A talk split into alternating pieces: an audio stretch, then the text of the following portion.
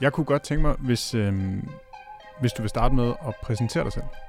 Jamen, øh, jeg hedder Signe Brun. Jeg hedder Rasmus Falk. Jeg hedder Morten Julemand. Jamen, jeg hedder Victor Anker.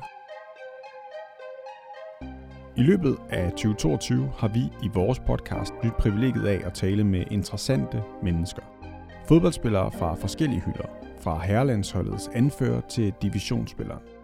Fælles for jer, der har været med, er selvfølgelig fodbolden, for det er den, der forbinder os og forbinder jer.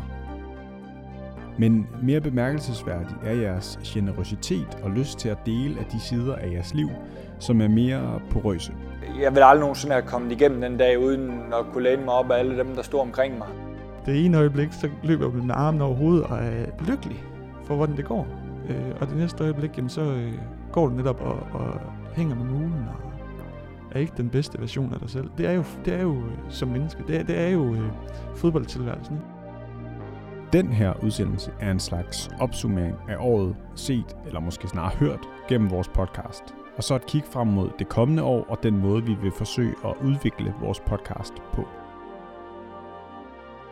Du lytter til Spiller til Spiller. Mit navn er Michael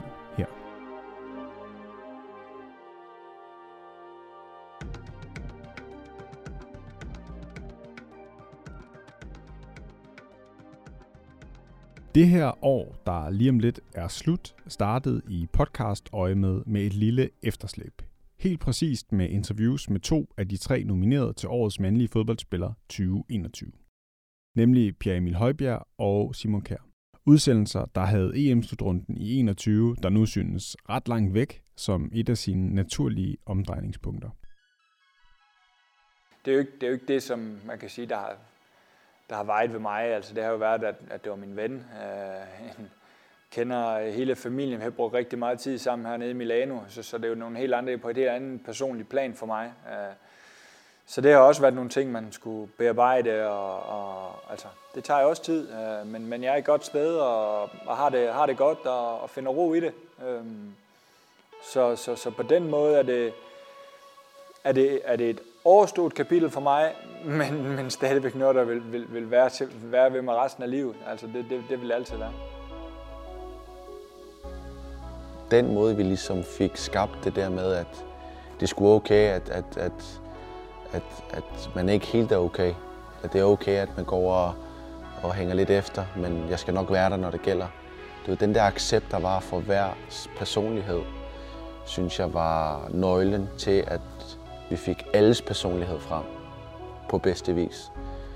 Og så den der support, der var fra landsholdet, fra medier, fra mennesker omkring. Det der med, at vi fik ligesom lov til at være sårbare, men når fløjten så lød, så var vi krigere. At de to landsholdsprofiler talte om oplevelsen med Eriksens kollaps og hvordan de oplevede det, var uundgåeligt. Men samtidig er det også sigende for, hvad vi gerne vil med vores samtaler med jer. For vores podcast handler ikke om fodboldspillet. Den handler om fodboldspilleren og jeres liv på godt og på ondt. Som en beskrev det for os, så trækker vi trøjen af fodboldspilleren. En beskrivelse, vi både er glade for og som vi stræber efter at opretholde.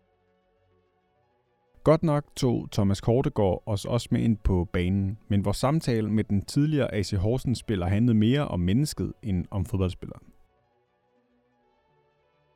Jamen starten for slutningen på mig var, at, at, øh, at, øh, at øh, øh jeg fik konstateret kræft, modermærkekræft, sådan meget ud af det blå. Og, øh, og øh, jeg øh, skulle øh, igennem nogle operationer, som, som så senere satte sat sig, som øh, jeg ikke rigtig kunne komme over. Og, og det var jo starten på slutningen, at, øh, at jeg fik det her, øh, den her forfærdelige diagnose, som jeg stod, jeg stod et udødeligt sted. Altså man lever øh, stadigvæk fodboldtilværelsen, som ens drømmetilværelse, har øh, en, øh, en hustru, som er nogenlunde, nogenlunde glad for en, ikke? Og, og to dejlige børn. Ja, og så fik jeg jo den diagnose sådan lidt ud af det blå, øh, og det, det, det, det kom jo meget bag på mig. Men, men det var jo sandheden og virkeligheden, jeg stod i. Og jeg skulle prøve at komme tilbage derfra. I en alder af 35-34, hvad var jeg? 35? så er man jo øh, i sin bedste alder.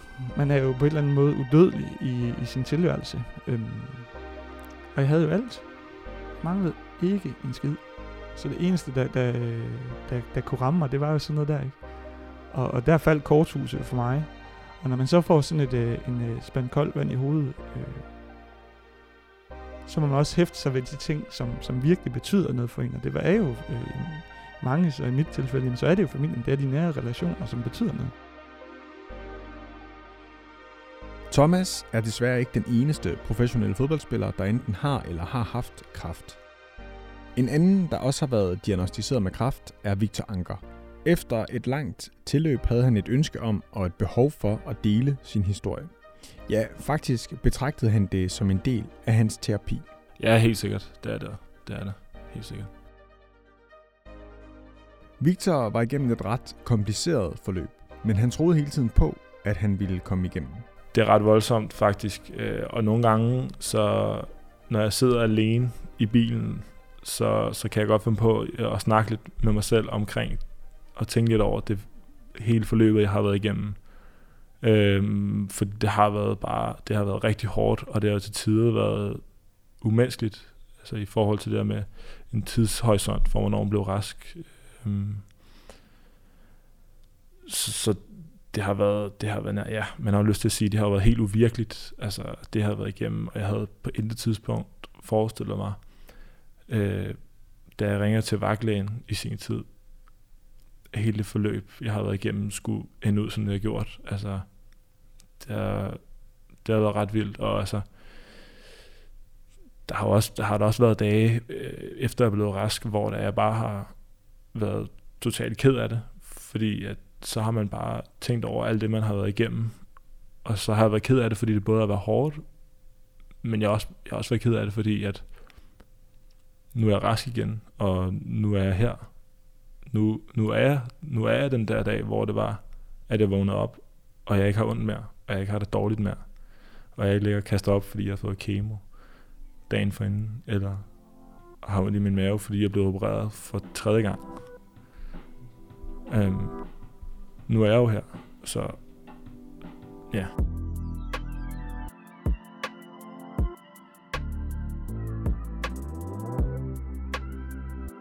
I løbet af året har du som lytter også kunnet lade dig inspirere af spillere, der har delt erfaringer. For eksempel Tobias Salkvist. Ej, jeg har altid haft noget af det der hjemme, hvor at se mig lidt for meget, når jeg kigger tilbage nu. Men som jeg sagde før, så kan jeg også godt lide spillere, der selv gør det. Og tør at sige noget til øh, os ældre spillere, og tør at stille krav. Fordi det føler jeg, det hører med til en fodboldklub. Det er, at du stiller krav til, hinanden, du er her for at blive bedre hver dag. Så kan du lige så godt pakke dine ting og gå hjem. Øhm, og så handler det om at gøre det på den rigtige måde, men når man er ung, og så skal man have at vide nogle gange, hvordan man skal gøre det, og man skal, man skal lære af nogle fejl, og man skal ud og fejle, og som vi snakker om tit, fodbold er et stort uh, spil med fejl. Og det er det jo også uden for banen. Og nu er der jo bare kommet så mange nye ting, altså hvor man lærer ligesom at håndtere medierne, og man har, øh, hvad, hvad kalder man så, jeg ved ikke mediemøde eller sådan noget med, øh, nede i ungdomsårene. Det havde vi jo ikke dengang. Øhm, og hvordan vi skulle, og jeg har aldrig rigtig nogen, der har sagt til mig, hvordan jeg skulle gøre det. Nu er der jo meget mere fokus på det i dag. Øhm, så det har jo, altså jeg vil sige, jeg er glad for, at jeg har lavet alle de fejl og sagt de ting, og det kan godt være, at folk tænker, det er måske ikke så vildt, men det, men det har faktisk været, og jeg har været en, der råbte og skreg meget, og godt kunne lide at diskutere og sådan noget. Og det har jeg pakket væk, og jeg får bare en bedre udgave af mig selv og mine holdkammerater også på den måde. I samme kategori er vores samtale med Morten Julemand. Han har, som så mange af jer jo har det, haft nogle bump på vejen. Men trods lav selvtillid som ungdomsspiller og en svær start i udlandet, spiller Morten nu i Serie A og er i periferien af det danske herrelandshold. Vil du have, jeg skal fortælle om den? Jamen kun hvis du har lyst. ja, Hvis du det kan har lyst, så... Jamen altså, det kan jeg godt. Altså, nu fortæller jeg det jo fra min side. Det Ja, kan ja, jo godt klart. være, at, øh, at øh, der er nogen i FC København, som ser anderledes på det. Øh, Jamen, der er altid to sider. Ja, præcis.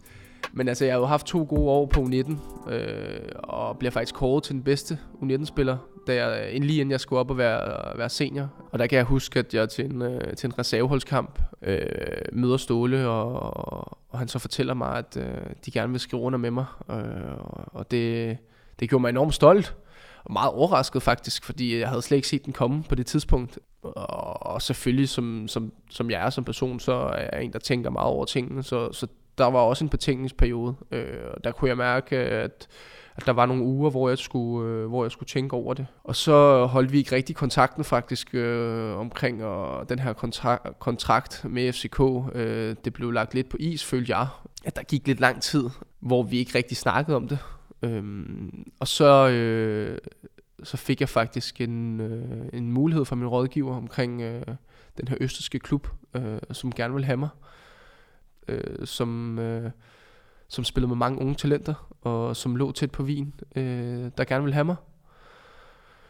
Øh, og da jeg ikke rigtig havde snakket med FCK om, hvad der skulle ske, så, øh, så valgte jeg at gribe muligheden.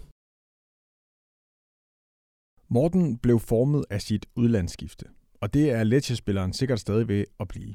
Samme oplevelse havde Signe Brun, som vi talte med op til kvindernes EM-slutrunde i sommer. Jo, jo, det er jo det, og det er jo ligesom det der med at tage den næste step øh, i sin udvikling. Altså, jeg synes at der sker noget med en, når man sådan tager til udlandet. Ja, det er sådan svært lige at sætte ord på, hvad det er, og det har jeg også snakket med nogle af de andre piger om. Der, der, man bliver bare sådan lidt mere moden på en eller anden måde, og man, man ser måske fodbold lidt anderledes, og, og den tilgang, man har til sin egen træning og sig selv, ændrer sig også lidt. Øh, så, så det er sådan, altså, det er jo nemt, når man kan kigge tilbage på det, at der tænker man jo går, når man stod i det, men, men jeg synes, at der er stor forskel på mig i Fortuna, øh, og så det er mig, der sidder her i dag. Øh, og det tror jeg, alle dem, som har taget skiftet fra Danmark til udlandet, kan skrive under på, at der sker bare et eller andet med en øh, på en positiv måde i forhold til udviklingen.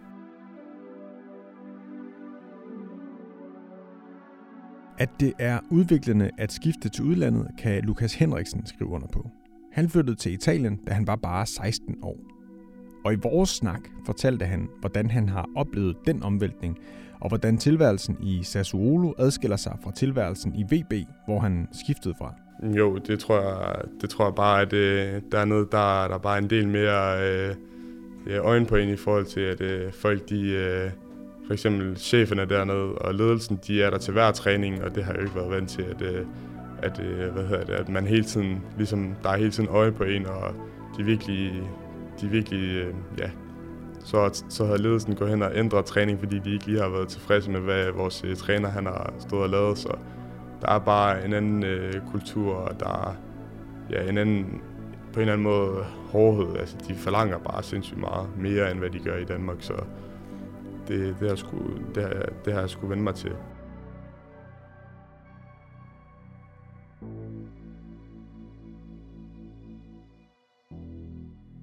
Vi er med jer hele vejen, fra I er på vej ind i fodboldbranchen, mens I lever i den, og når I på et tidspunkt skal forlade den igen. Ja, og faktisk også, når I har forladt den. Det er særligt to arrangementer billedet på, nemlig vores entrance-seminar og vores karriereskifte-seminar.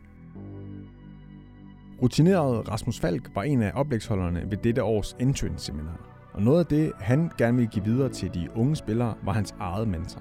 Jamen, det er sådan et udtryk, som vi et eller andet sted har brugt øh, øh, mit hold omkring mig i, i mange år. At blive øh, midt på vejen, det kan både være, når det går fantastisk, og det kan være, når det går helvede til. Så øh, er det det der med at, Og, og at fodbold ikke skal betyde alt, at øh, åh, det kan være hammerne svært i en, øh, i en verden, hvor det går op og ned, op, op, ned øh, hele tiden, og hvor udsvingene er store. Men øh, at, øh, at man skal stadig, øh, jeg skal stadig være en, øh, en god og social ven. Øh, for det er min værdi, jeg skal stadig være en god mand.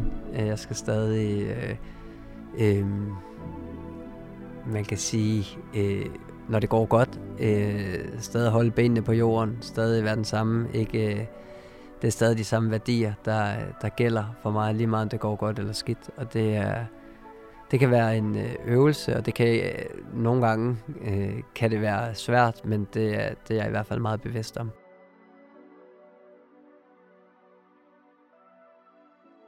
Jeppe Grønning deltog for anden gang i vores karriereskifteseminar. Ja, men altså først og fremmest så er det jo en mulighed for, at vi, øh, vi møder hinanden, også fodboldspillere, i, på et andet forum, end at vi er konkurrenter ude på banen, og vi, vi råber lidt til hinanden og takler lidt hinanden, og, og vi på en eller anden måde, man mærker, at man jo er samme sted, at man er kolleger, selvom man normalt er konkurrenter. Det synes jeg er en rigtig, rigtig god ting. Fordi så mærker vi, at, at, at vi er samme sted i, i livet, går med de samme tanker, og den er lidt, det bliver lidt sårbart. Og det synes jeg egentlig er meget rart, at, at den her macho-verden, vi nogle gange er i, den, den, maskerne, de, de falder lidt, og, og vi kan snakke lidt åbent omkring, at vi har de samme følelser, og vi, vi går begge, eller alle sammen, og, og forsøger at forberede os til, til det, der er uundgåeligt for os alle sammen.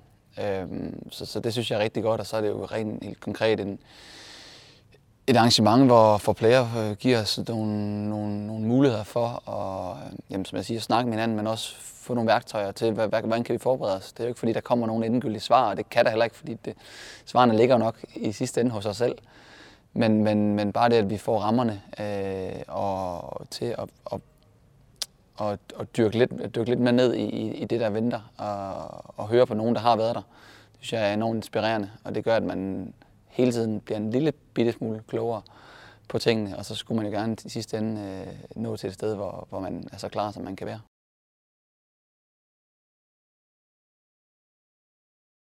Stina Lykke har stoppet sin karriere, men det var nu ikke det, der var anledning til, at vi havde sat hendes stævne. Det var snarere den historiske kamp mod Brasilien, hvor kvindelandsholdet for første gang spillede i parken, og så selvfølgelig sommerens EM-slutrunde. Den tidligere landsholdsmålmand hæftede sig blandt andet ved den positive udvikling, vores landsholdsspillere har oplevet de seneste år. Vi har fået bedre vilkår, så vi kan træne bedre. Vi har fået bedre faciliteter. Der er kommet en økonomi, så vi ikke skal bekymre os på samme måde omkring at få hverdagen til at hænge sammen. Øh, du kan leve af at spille fodbold nu. Du skal ikke have en uddannelse, eller læse eller arbejde ved siden af. Du kan leve af det. Det gør, at du kan restituere bedre. Og så bliver du også en bedre fodboldspiller. Altså, fordi det er jo ikke viljestyrken eller passionen for sporten, der har ændret sig for de her spillere. Den er den samme. Den havde vi også dengang. Og, og måske det der med, at vi skulle have mange ting til at fungere på en gang, gav os en, en større viljestyrke, men vi må måske også, de havde også mindre overskud til måske at, at præstere i forhold til de spillere i dag, som bare kun skal koncentrere sig om fodbolden, som kan vælge at gøre noget ved siden af. Øhm, nu kan jeg også se, at de har nogle flotte faciliteter over i København. Det er jo lækkert, at de bor et godt sted, har nogle gode baner. Det bliver du også bedre af. Og alle de her ting, der bliver investeret, bedre flyrejser, bedre transportmuligheder rundt til tingene, så man ikke skal bruge tre døgn på at komme hjem fra et eller andet land, man har spillet i, og så skal man spille dagen efter. Det gør bare rigtig mange ting.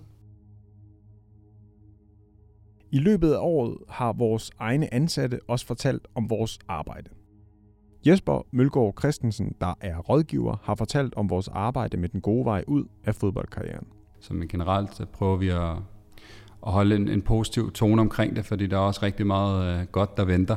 Og der er to tredjedel af dit arbejdsliv, der venter på dig, øh, som skal være... Øh, som skal være rigtig godt, og som du skal trives i som, øh, som elitesports, tidligere elitesportsatlet, og nu almindelig arbejdende i gode øjne.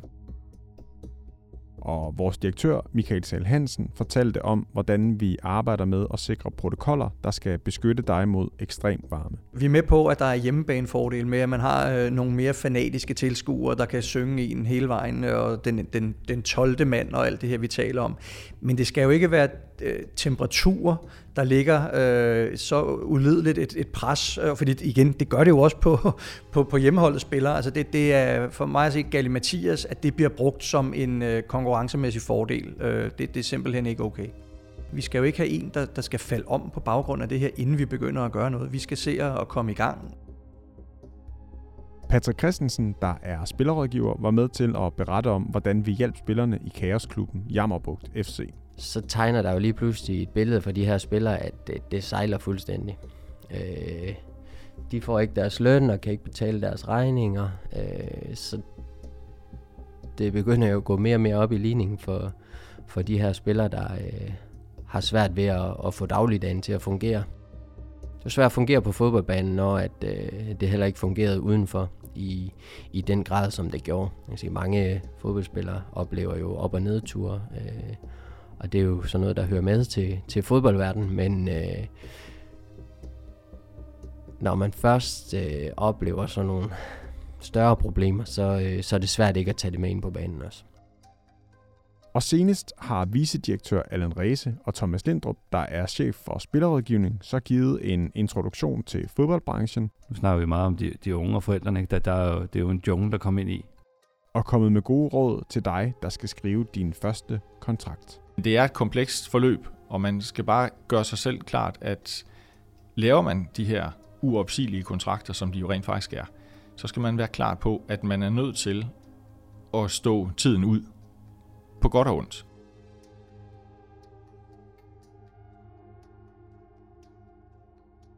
Den slags indhold vil vi gerne lave mere af.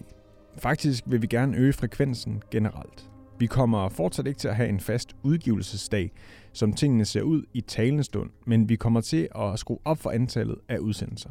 Og så arbejder vi på en række nye formater, som vi glæder os til at præsentere for jer. Men mere om det, når tid er. I mellemtiden kan du genhøre vores udsendelser, eller lytte til en, du måske ikke har fået hørt. Og hvis du har et emne, du vil have, vi tager op, eller en historie, du gerne vil fortælle, så vil vi gerne høre fra dig.